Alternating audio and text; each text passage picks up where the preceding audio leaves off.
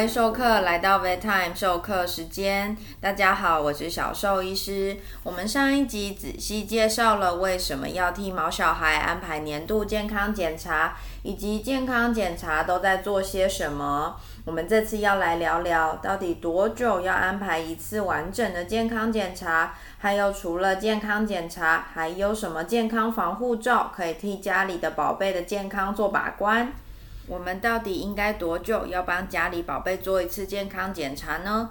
我们可以参考一下地球人的健康检查建议，比照台湾国民健康署，四十岁以上未满六十五岁民众每三年一次，而六十五岁以上民众每年则是一次的成人健康检查。那我们换算成毛小孩的岁数，以及根据毛小孩疾病容易发生的年纪。四岁差不多是地球人的中壮年，这时发生的慢性疾病比较少一些，一般可以二到三年进行一次健康检查，会建议至少在步入老年之前能够完成一次完整的健康检查哦。而七岁差不多是地球人的老年了，当毛小孩步入初老期，就可以每年一次健康检查。至于到了十岁的毛小孩，看起来还是活蹦乱跳，又长得无敌可爱，但其实已经都是老先生、老太太的年纪了，会建议健康检查频率要缩短为一年到半年一次哦。那小兽医师有时候会遇到饲主问很可爱的问题：医生，医生，他每年验这些血检啊、影像检查都很正常。现在已经老了，老了有问题很正常，是不是可以不用再检验了呢？当然不是哦，就是老了更容易开始出问题，所以才要更进行健康确认呐。如果有检查出问题，就可以及早处理；如果没问题，就皆大欢喜喽。以前健康检查都正常，代表以前身体健康，一切平安。那今年度的健检是不是也能一切正常？就要检验了才会知道啊。当然也会希望是一切平安喽。那小兽医师不会通灵，也没有预知能力，是没办法不检验就说你家毛孩健康不健康啦。那有时候也会遇到主人说，他才刚做过健康检查都没事啊，现在怎么生病了？唉，健康检查并不是保命符啊。要记得做健康检查的目的是可以知道目前身体健康状况，以及及早揪出疾病，知道目前的日常照顾有没有需要加强的地方，并不会因为做了健康检查就可以不会生病，这是不同的事情哦。好啦，如果我们身体健康的快速扫描都过关了。我们还可以做什么事情来加强健康防护罩呢？还可以做什么来保护家里宝贝安全呢？那就是施打疫苗啦。疫苗预防的疾病啊，通常都是重大传染病，传播力强，而且一旦感染的致死率高。毛小孩在施打疫苗后，自己的身体会在一到两周内产生免疫力，产生抗体。在未来遇到这些特定传染病的时候，就可以避免中标，又或是即使中标了，症状也会比较轻微哦。尤其是会带毛小孩出去外头玩耍，或是毛口众多的家庭，都是疫苗施打重点族群。有些爸爸妈妈会说，家里的毛小孩都不出门的，有需要施打吗？建议在身体健康的状况下，还是要定期施打哦。因为即使毛小孩不出门玩耍，也会有机会外出住宿，或是到医院这些比较复杂的环境，又或是主人在外头接触了生病的狗狗、猫咪，都会让毛小孩暴露在感染的风险之下。所以，除非兽医师评估毛小孩的身体状况并不适合施打，都还是建议爸爸妈妈要定期帮家里毛小孩建立完整的疫苗防护罩哦。但我想，真正让授课们一个头两个大的是疫苗内容跟施打方式很复杂。有人这样说，也有人那样建议。疫苗品牌更是眼花缭乱，一下三合一、四合一、五合一、八合一、十一合一的，到底怎样打才对宝贝最适合，也最能达到保护效力呢？小兽医师觉得啊，大家只要记得大原则，就能正确施打疫苗。原则一：接触到疾病的风险越高，施打的疫苗项目就越多。风险是什么呢？像是有在协助中途寄养的家庭，会有机会到公园奔跑、草地打滚，会上山下海、野外探险，会到宠物餐厅用餐，会外出住宿、接触其他新朋友。这些活动都会有机会接触到重大传染病。那有些主人会有疑问：如果毛小孩从来不出门，家里也很干净，是不是就代表不需要施打疫苗了呢？理论上是这样，没错啊，但还是会希望至少能够施打核心疫苗，因为地球人是会出门的，会不会有机会把外头的脏东西带回家呢？有些重大传染病很厉害，是可能借由踩在地球人鞋底的粪便、狗到衣服上的口水、鼻涕带回家，再传染给毛小孩。而且也要考虑到，如果哪天因为生病需要住院治疗。动物医院本身就是复杂的环境，身体虚弱的时候，如果又没有预先安装好的疫苗防护罩，受感染的风险是可能增加的哦。至于到底应该施打多少项目的疫苗，猫咪到底要打三合一、四合一、五合一哪一个？狗狗需要打到十一合一吗？这些就要跟家庭医师好好讨论，家里毛小孩疾病暴露的风险到底有多高喽。所以呀，原则二，请好好与家庭医师培养感情。每年固定时间到动物医院进行健康检查，是评估疫苗施打最好的机会。其实啊，在最新的疫苗施打指南上的建议是希望能够每年检验毛小孩现在体内的抗体例假是不是足够，再决定是不是需要补强施打疫苗，这才是最好的方式。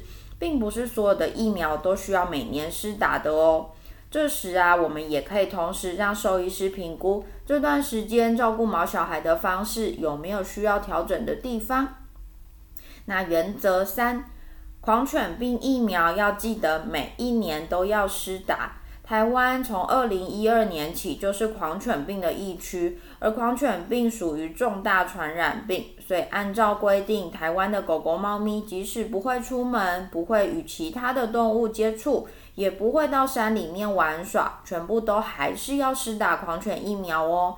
不过要注意的是，一般的狂犬疫苗里面有含铝佐剂。在喵星人可能会因为佐剂的慢性刺激而导致恶性肿瘤，即使几率只有万分之一，但可以的话，还是建议各位爸爸妈妈让猫咪施打无佐剂的狂犬疫苗，尽可能远离癌症风险，并不是直接逃避不打疫苗哦。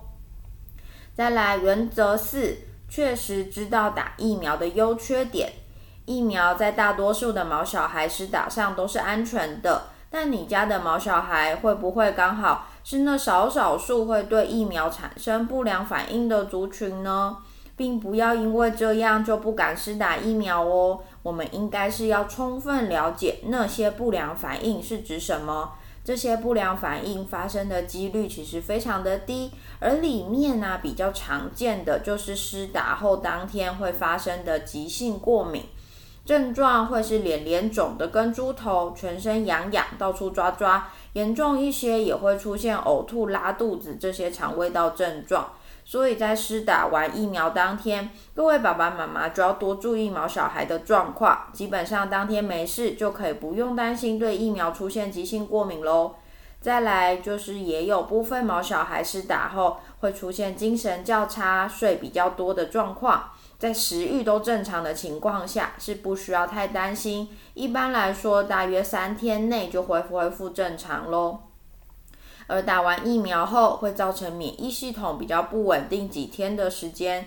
当毛小孩有潜在的疾病的时候，就有可能在这个时候出状况。所以打疫苗前评估完整健康状况再施打是很重要的事情，很建议不要没有经过健康检查就贸然施打疫苗哦。而在神奇又独特的喵星人，要比汪星人多注意一件事情，就是前面提到的含铝佐剂的疫苗，例如一般的狂犬疫苗及大部分的五合一疫苗。这些疫苗都有机会诱发肿瘤，这种肿瘤啊会长在施打疫苗的位置，而且变大的速度很快。肿瘤转移的机会也很高。所以像是狂犬疫苗，我们可以改为施打无佐剂的疫苗；五合一疫苗则跟家庭医师讨论有没有必要施打五合一呢，还是三合一就足够？如果真的施打含佐剂的五合一疫苗，未来照顾上要观察什么来确认是不是有肿瘤的发生，以及该如何处理？仔细评估利弊才是最好的疫苗计划哦。除了疫苗可以作为毛小孩的健康防护罩外，体内外寄生虫预防也是保护毛小孩健康很重要的事情。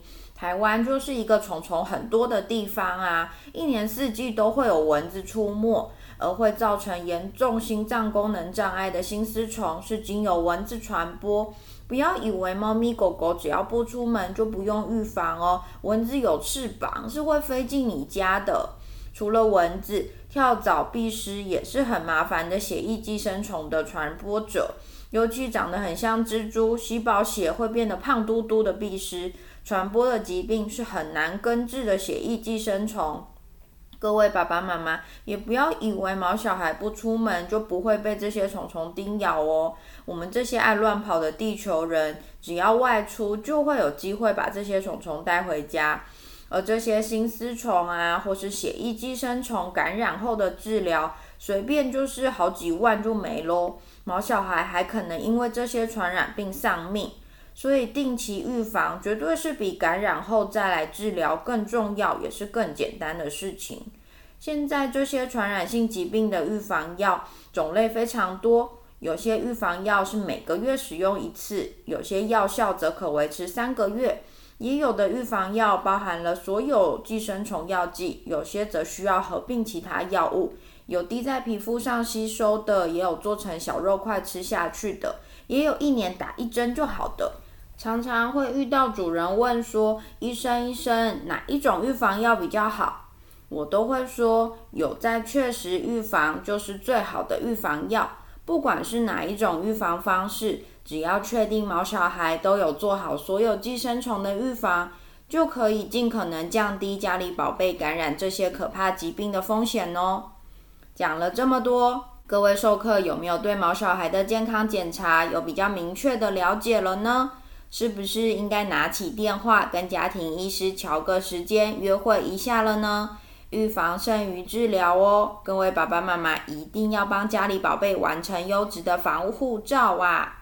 我们这集的 Vet Time 授课时间就到这边，下一次我们将要请到保险专员来聊聊宠物险是什么。毛小孩生病看医生没有健保真的好贵。